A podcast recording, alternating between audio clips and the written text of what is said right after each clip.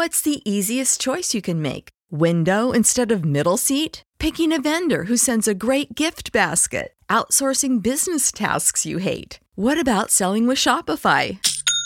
Whether you're selling a little or a lot, Shopify helps you do your thing, however you cha-ching. Shopify is the global commerce platform that helps you sell at every stage of your business. From the launch your online shop stage to the first real life store stage, all the way to the did we just hit a million orders stage? Shopify's there to help you grow. Whether you're selling scented soap or offering outdoor outfits, Shopify helps you sell. Wherever and whatever you're selling, Shopify's got you covered. Sign up for a $1 per month trial period at shopify.com slash try. Go to shopify.com slash try now to grow your business, no matter what stage you're in. Shopify.com slash try.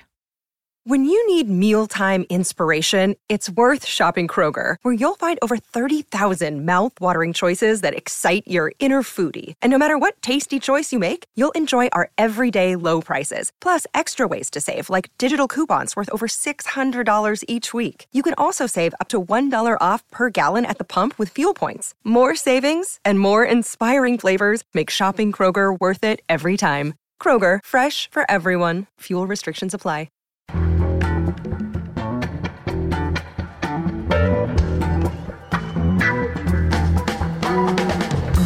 The Nation magazine, this is Start Making Sense political talk without the boring parts. I'm Jon Wiener. Like everybody else on the left, we're excited about Alexandria Ocasio Cortez and her proposal for a Green New Deal. But the left needs more than good ideas. That's what Kate Aronoff says. We'll speak with her later in the show. Also, 31,000 teachers are on strike right now in Los Angeles. It's the biggest strike in a long time in the second biggest school district in the country with more than half a million students.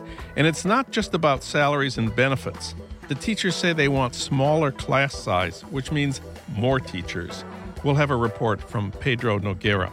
But first, a political movement combining a left wing economic program with anti immigrant initiatives. That's developing right now in Germany and France. Could it happen here? For that, we turn to David Adler. He's the policy coordinator for the European Spring. That's Europe's first transnational party led by Yanis Varoufakis.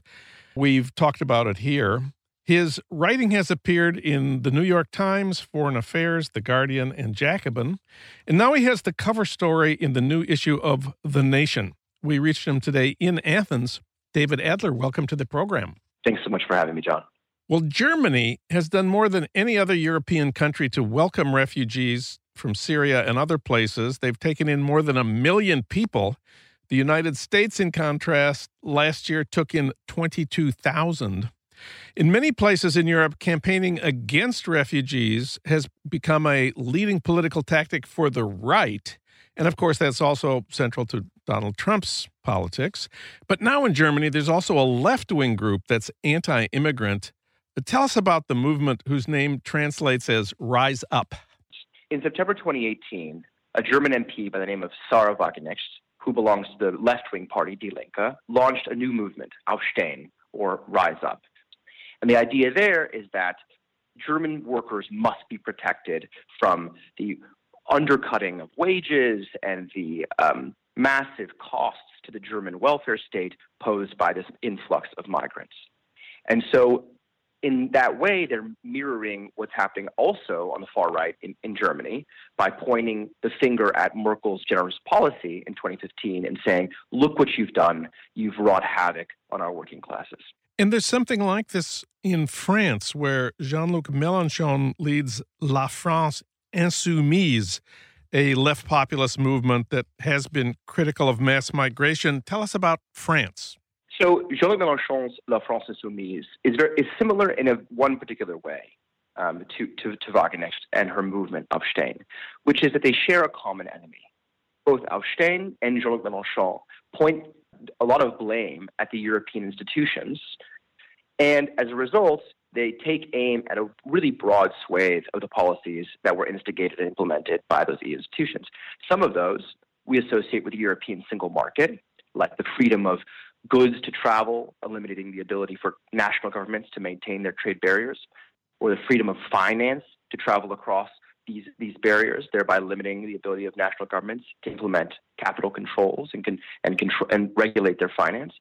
But in another way, uh, given that the EU has also implemented a policy of the free movement of people, that that fourth freedom, as it's known in, in Europe, has been swallowed by this anti-European, anti-EU skepticism.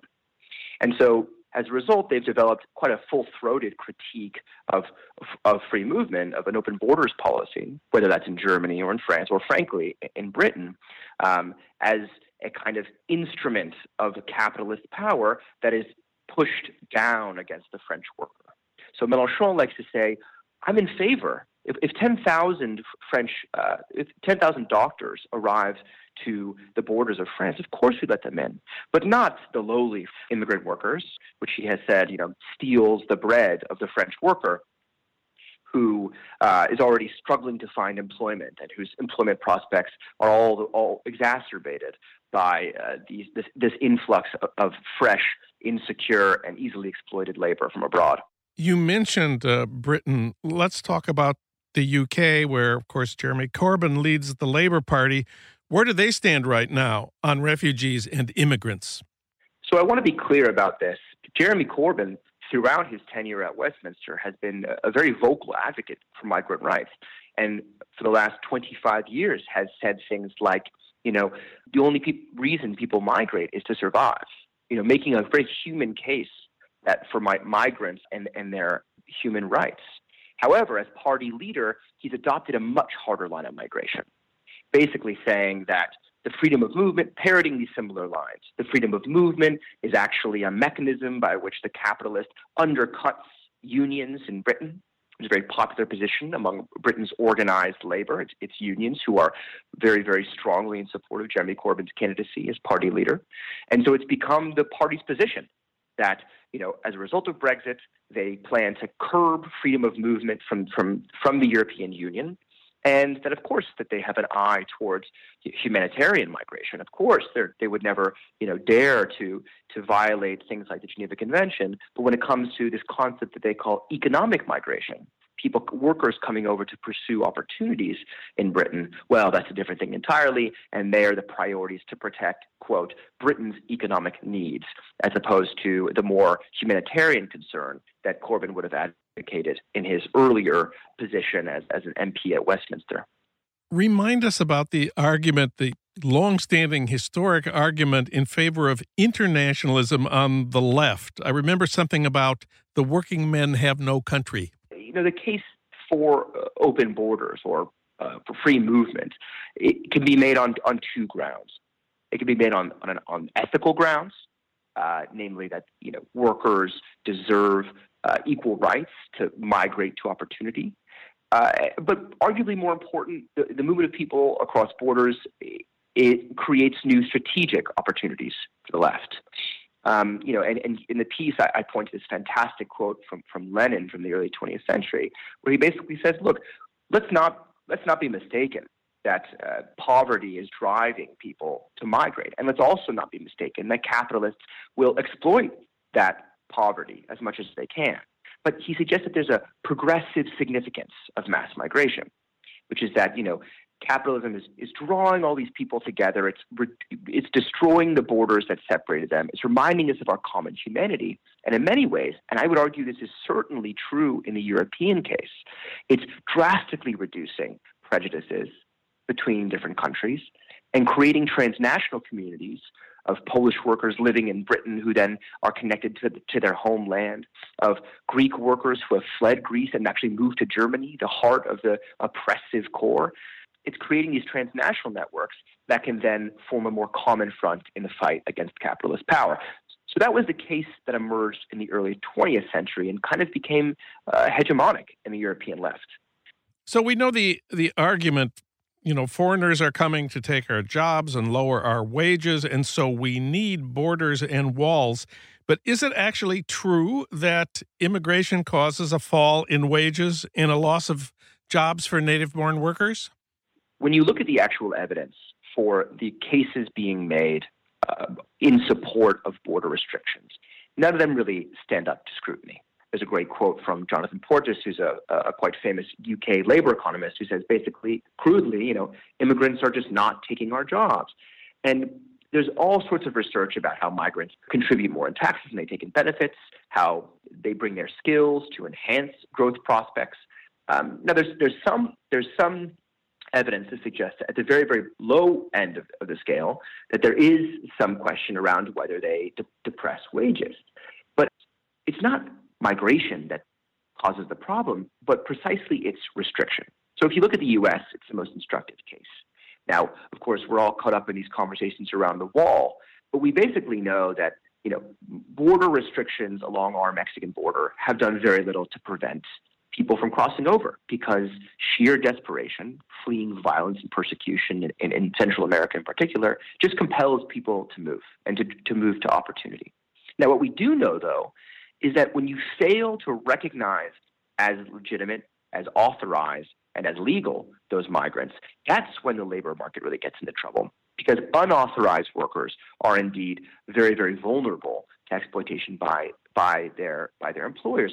And this is an old argument in the in the U.S. case. I mean, this is what Cesar Chavez was uh, saying back in the day, which is that you know I'm all in support of, of migrant rights, but we need to be very attentive this question of illegal migration, because there's nothing that poses a, a, bigger threat. And this is, of course, what Marx pointed out when he looked at the relationship between Irish mig- immigration and, and, English working class, uh, between you know illegal exploitable labor and uh, authorized migration. So in that case, the economics don't really stand up to scrutiny. Now, there's a whole other argument about the cultural side of this that migrants bring in all sorts of new cultures that undermine the integrity of working class traditions. And if you look at Jean Luc Mélenchon, for example, who strongly opposes the burqa uh, and considers the burkini to be, quote, provocative, um, there's all sorts of ways in which we, the far left there gets wrapped up in some of the language of the far right in terms of opposing multiculturalism on the grounds that it's an offense to, an, to an, a national culture. Now, again, here it's hard to actually make this case uh, in, in two ways. The first way that it really doesn't stand to scrutiny is that the people shouting loudest on behalf of their cultural grievances tend to be in the areas with the fewest numbers of migrants. So there's not a good relationship between cultural anxiety and actual numbers of migrants. The other way the cultural argument does, is, is undermined is that the, the research suggests that contact between different kinds of communities is actually a route to sort of more solidarity and more positive attitudes towards that outgroup than keeping them separate. So one of the cultural arguments is don't kick the hornet's nest, don't allow mass migration because that will inflame xenophobia. And you need to you need to pay attention to those disaffected white working class people who feel like they don't even recognize their neighborhood anymore. And of course the great irony is if they had more migrants, they'd like those migrants more. So that cultural argument on those empirical grounds also doesn't stand scrutiny. It seems like there's really not enough evidence to justify the kinds of border controls that these European left nationalists are calling for. Final question about political movements combining a left wing economic program with anti immigrant initiatives. Could it happen here? Do you see any signs in American politics pointing in that direction? Now, in many ways, it already has. So if you look at Bernie Sanders, our great hope on the American left, we look at what he says. He has said, and I quote here open borders is a Koch brothers policy. I want to stress the dynamics here. Because the Republican Party has moved so swiftly in the direction of an anti migrant nativist position, that actually opens up a lot of fertile ground for the American left to become to voice a more pro migrant position, right? So the dynamics are changing a lot because the politics of migration are not very principled politics. They're kind of the politics of opposition. But the statics, not the dynamics, are not looking very good in the American case. I mean, we have some deep set anti immigrant positions, all totally ironic given our reputation as being so hospitable to the huddled masses. But left wing politics can, and all too often are, detached from principles on the question of migration. Now, this is because we have venerated the nation state, because we believe in American exceptionalism, because we have hard limits on our imagination for what an open border world would look like. But also, it's because the left is very, very often playing defense. Know, the primary objection to my piece, as I mentioned, is that, you know, look, Jeremy Corbyn's in a tough spot. If he were to praise open borders, then he would lose the election. And I can, I don't have a lot of sympathy for that. Um, and I think that there's a real potential for the American left caught in an electoralist conundrum about whether to seize power by making major concessions to the anti immigrant attitudes of the so called base, or to stand up for those principles, try to, to borrow a phrase from our liberal friends, to try to lead on this issue uh, and face the electoral consequences. But I think that it's, it's, it's going to be up to activists to inject this principle into our left politics in the United States, as in Europe, and to allow our more principled leaders to, to just to, to, throw up their hands and say, look, open border, open borders is actually what the base wants, and I'm going to support that position not on the grounds that I'm a, a Leninist thinker, but on the grounds that actually democratically this makes sense. So, you know, it's really going to be our job to change those minds, lay out this case for why open borders is not just a humanitarian concern, but a strategic one, and in a world of, of changing climate, a necessary one, and force the hand of our uh, more progressive leaders to say, you know what, I see that logic uh, electorally, strategically, et cetera, and, and I'm going to adopt that position. David Adler in Athens. He wrote the cover story in the new issue of The Nation. Thank you, David. Thanks so much for having me, guys. Take care.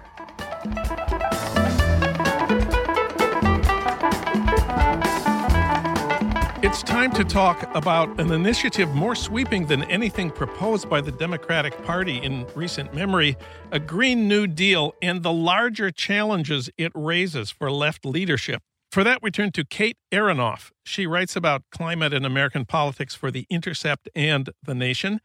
Kate Aronoff, welcome to the program. Thanks for having me. We're excited to see the new Democratic members of Congress in the House talking about a Green New Deal. It's the kind of big thinking that party leaders have avoided over the past few decades when liberals in Washington have focused on incremental policy tweaks, compromises with Republicans and corporations. But you say today's progressives and democratic socialists face a much bigger challenge than simply passing good legislation. What is it? So, the challenge we face right now is having to basically recreate uh, what constitutes economic common sense and uh, you know re- retake that ground away from the right. Because as of now um, we're all sort of operating on the right's terms and we talk about things like the economy and, and the state.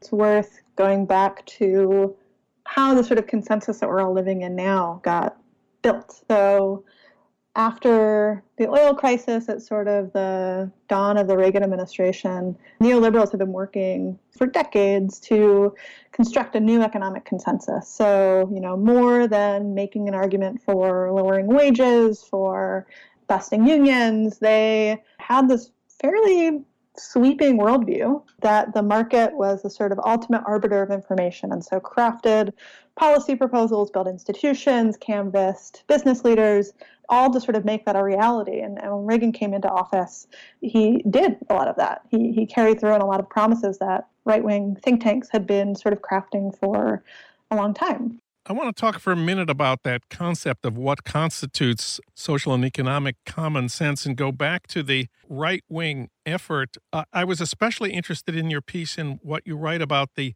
Heritage Fund and what you call the mandate for leadership when Reagan first took office. It's quite an amazing story. Tell us about the mandate for leadership. Basically, this, this think tank, which had been building for decades, funding from business leaders, wrote a, a more than 1,000 page document um, laying out a number of policy priorities um, that the conservative the conservative right wanted to implement. And so when he was preparing to take office, he handed every member of his transition team a copy of this of this 1,000 page Heritage Foundation document, and uh, ended up in uh, his his first years in office taking up the vast majority of those. So. 2,000 conservative policy priorities outlined by the Heritage Foundation after uh, more than a decade of research and work at their think tank. And uh, Reagan took up nearly two thirds of those proposals in just his first year in office. It does seem like the left has reason to feel a little uh, outgunned at this moment. But now let's go back to the Green New Deal. The Green New Deal challenges the common sense of neoliberal social and economic thought. Let's spell that out a little bit more about what are the implications of a Green New Deal for social and economic common sense.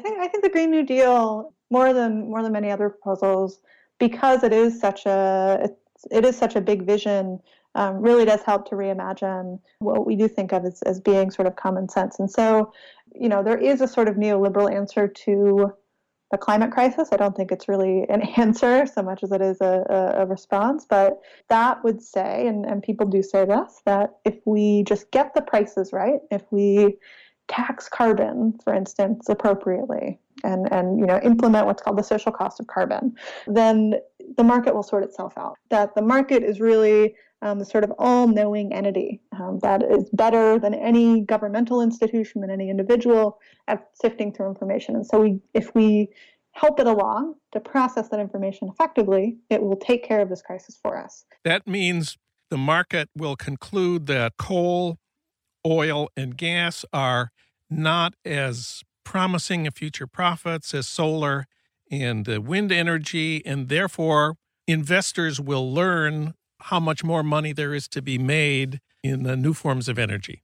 Yes, that is the theory. And as we know, and, and, and this is true not just for energy policy and climate, but for uh, many parts of the economy, uh, the idea that that is the case and that we live in a world of efficient free markets is, is basically false. The US government alone spends $20 billion propping up the fossil fuel industry, making it possible. The IMF has estimated governments around the world spend as much as $10 million a minute in fossil fuel sub- subsidies, indirect and direct subsidies. So, uh, what the Green New Deal says, I think, in a, in a way that isn't isn't particularly radical, certainly wouldn't have been radical 70 or 80 years ago, even, is that the state and the government has a very strong role to play in how we transition off of fossil fuels. And so that includes things like remaking our grid, allowing the grid to accept uh, energy, renewable energy, rather than just distribute it out in the sort of fossil fueled model. Uh, that means building up infrastructure in cities for public transportation, for housing.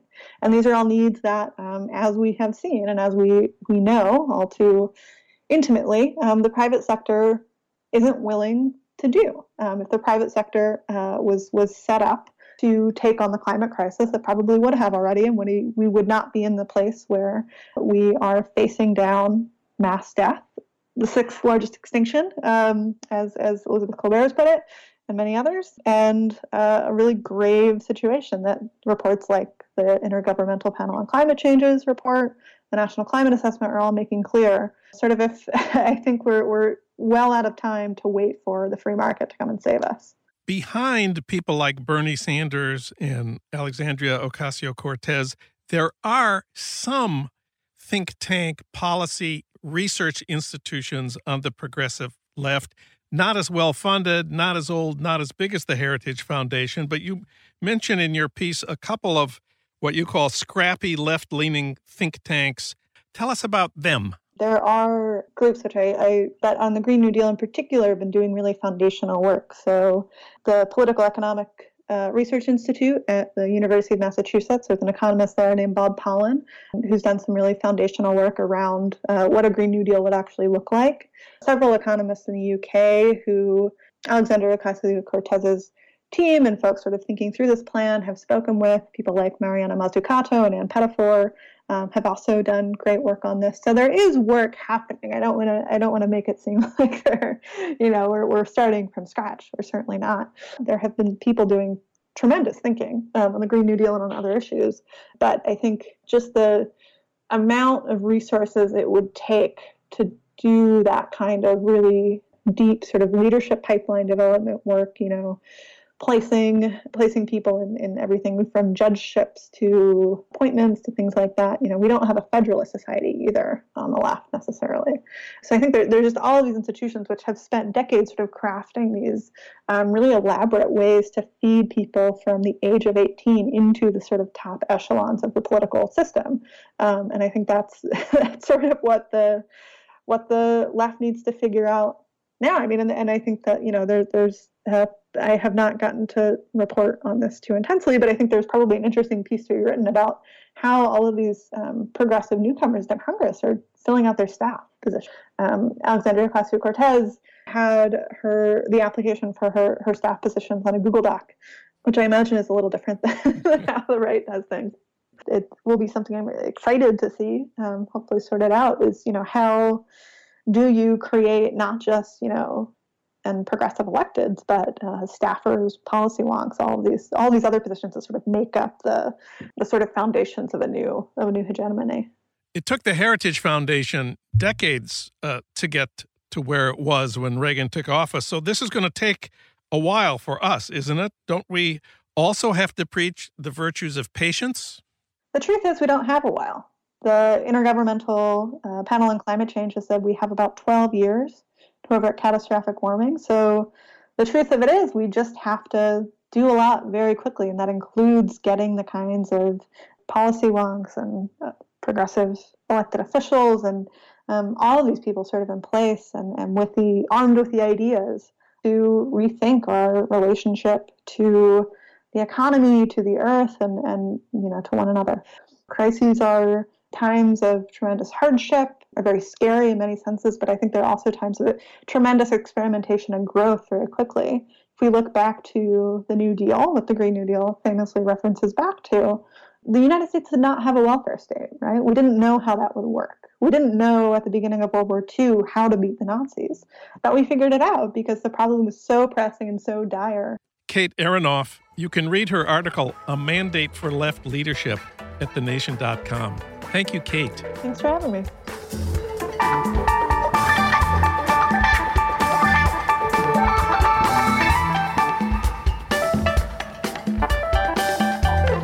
31,000 teachers are on strike right now in Los Angeles. It's the biggest strike in a long time in the second biggest school district in the country with more than half a million students. For comment and analysis, we turn to Pedro Noguera. He's a professor of education at UCLA and a contributor to The Nation. He's appeared on CNN, MSNBC, and NPR. And his most recent book is Excellence Through Equity we reached him today at UCLA. Pedro Noguera, welcome. Thanks, John. Great to be here. Well, the first day of the strike, Monday, 50,000 strikers and supporters marched on City Hall in the rain. It was an amazing event. The strike is not just about salaries and benefits. What is it about?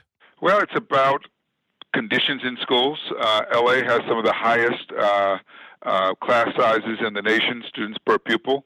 Uh, we have class sizes in high schools of close to 30, 40 students, uh, which really is not uh, an adequate learning environment. And uh, the teachers are also calling for other supports for kids, counselors, nurses in schools.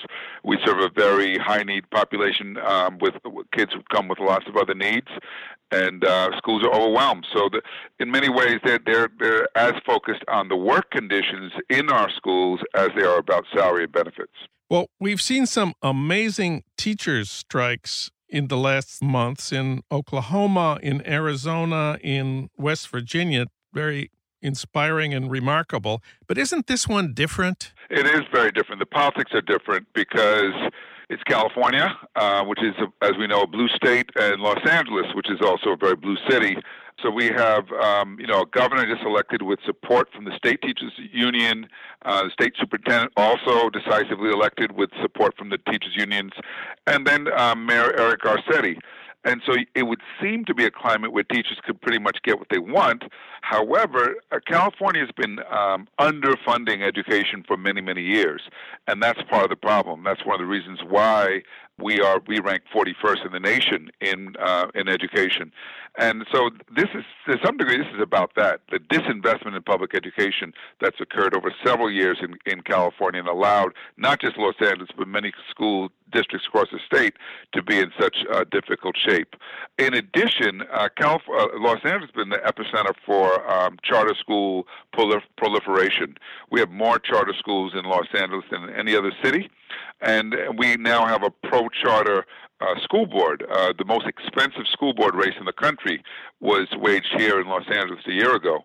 And so that, with the appointment of a pro charter superintendent, Austin Beutner, an investment banker, I think has added to the sense of anger and, uh, and frustration on the part of teachers. They also want to send a message to the governor, who they helped to elect, that they've got to do something to support public education. Let's talk about the money here for a minute because the superintendent's position, Austin Beutner, says they can't afford to hire more teachers, more counselors, more nurses because they don't have the money. But but California has the world's fifth largest economy. It's home to Google, Apple, and Twitter. LA in particular has Snapchat and Netflix and Google expanding all over the place. And of course, there's the film industry. How could they not have enough money for public schools? Well, that's the big problem, and and you know it, the district is, um, in fact, running a huge deficit each year. So their their their concerns about their financial well being are not uh, made up. That's been verified by the county, which is threatened to impose a fiscal monitor, and by the state of California. But as you pointed out, the state has been underfunding schools in Los Angeles and, and throughout the uh, um, the entire state uh, for many years, and and that's I think a reflection of the ways in which um, school funding policies have evolved since Proposition 13. Uh, Proposition 13 uh, changed the, um, the way property taxes were collected. Property taxes, local property taxes, fund public education. So what we've seen in the years since Prop 13 was passed in 1976 is that wealthy districts that can tax themselves more have more money for their schools. So you go to places like Beverly Hills or Santa Monica, they don't have these concerns with large class sizes that you have in Los Angeles. But in poorer uh, jurisdictions, uh, it's a huge challenge. And, you know, even though Jerry Brown put more money into education when he was governor, it, it's just barely at pre-recession levels from 2008. So we have a long way to go to um, to begin to adequately fund education in California. And I want to talk some more about charter schools and the billionaires who support them. It's been a huge issue in school politics in LA for a while now. Right. Well, so Eli Broad has been a major um, benefactor of pro charter candidate, but so was Richard uh, Riordan, the former mayor of uh, Los Angeles, put a million dollars behind the um, election of Nick Melvoin and defeated Steve Zimmer, the former board president.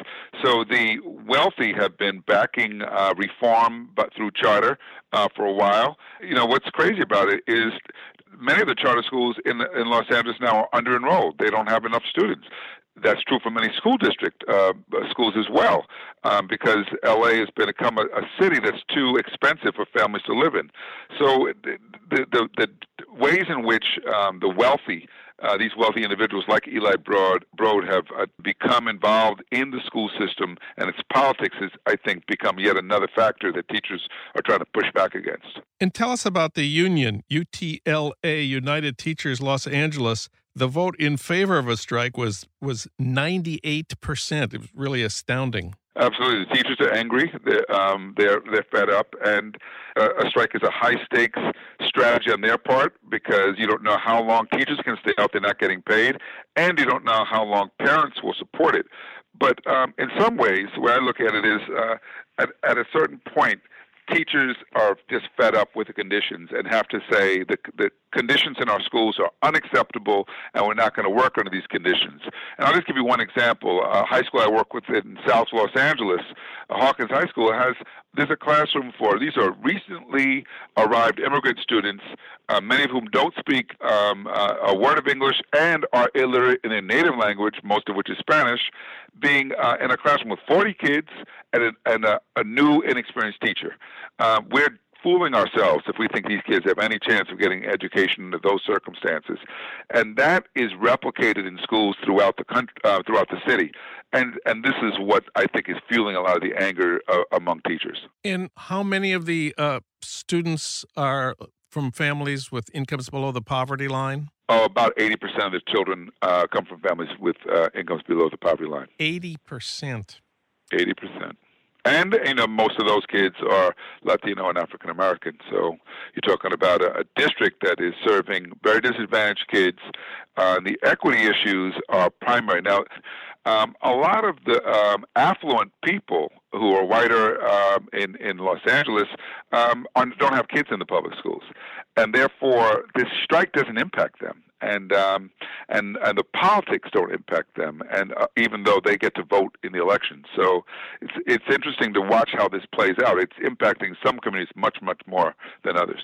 And let's talk a little bit about Austin Beutner, the head of the school system, the man who can settle this strike. What's his background in education? He has no background in education. He's a former investment banker, uh, former um, publisher of the LA Times, and and that's I think one of the issues for the, the, the union. They see him as a real threat.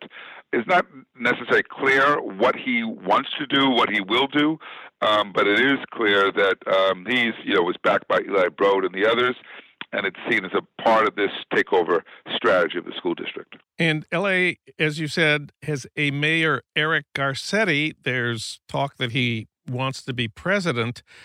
The first day of the strike, he said, quote, I'm immensely proud of Los Angeles's teachers today for standing up for what I believe is a righteous cause. He said, lower class size, that's a righteous cause.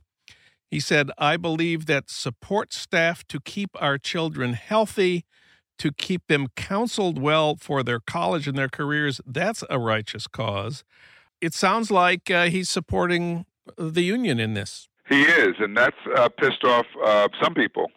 And and I have to say, um, because now today he's, he's you know he and Newsom are calling for uh, you know a return to negotiations between the two sides. You know, Garcetti uh, has relied on the teachers union for election and uh, for his own election and here as mayor of L.A. and he apparently has presidential aspirations, and so having support from unions is going to be very important in that.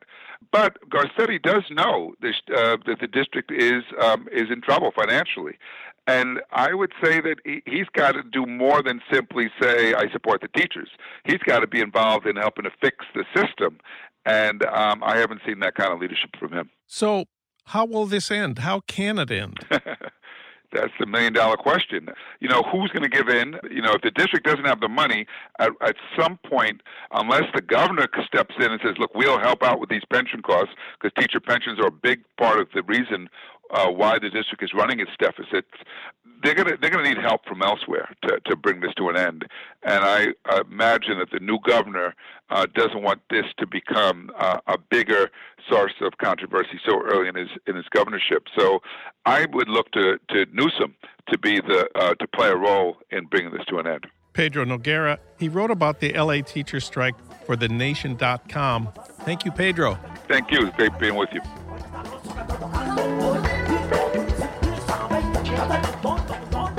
Finally, this week's episode of Dave Zirin's Edge of Sports podcast, our sister podcast at the Nation. This week, Dave looks at the new coaches hired in the NFL and asks the question how racist is this league? That's this week on the Edge of Sports podcast, where sports and politics collide. New episodes every Tuesday at thenation.com.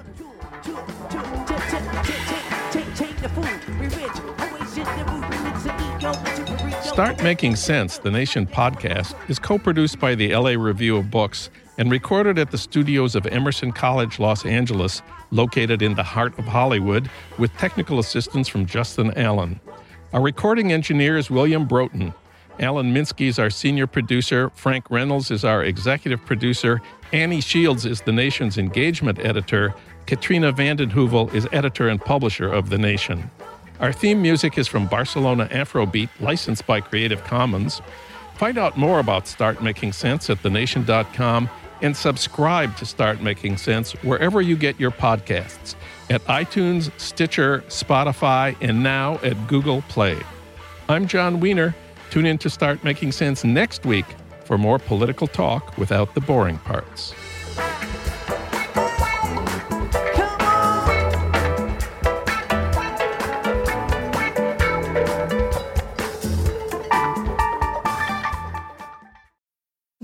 Need mealtime inspiration, it's worth shopping Kroger, where you'll find over 30,000 mouthwatering choices that excite your inner foodie. And no matter what tasty choice you make, you'll enjoy our everyday low prices, plus extra ways to save, like digital coupons worth over $600 each week. You can also save up to $1 off per gallon at the pump with fuel points. More savings and more inspiring flavors make shopping Kroger worth it every time. Kroger, fresh for everyone. Fuel restrictions apply.